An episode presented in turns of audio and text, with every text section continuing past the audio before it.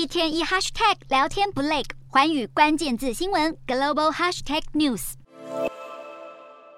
美国其中选举进入最后倒数，究竟外国势力有没有恶意干预？他挑明回答了。普里格金是被美国政府制裁的其中一位俄罗斯寡头，理由是他资助专门散播假讯息的网络组织“酸民农场”。普里格金是俄罗斯佣兵集团瓦格纳创办人，即便没挂任何官职，但仍与普丁关系密切。后来他为克里姆林宫提供外汇服务后，更被媒体冠上“普丁御厨”的封号。多年来，普里格金主要在幕后运作，但最近几个月，他的活动更加公开化。美国和欧洲官员都表示，普里格金正利用乌克兰战争扩大政治影响力。英国甚至认为他已经能和俄罗斯外长、防长平起平坐。而普里格金此次发言，几乎可以算是俄罗斯权贵首次承认干预美国选举。自二零一六年以来，美国每一次选举都传出有境外势力介入，分裂美国社会，尤其俄罗斯，美国情报单位最为警戒。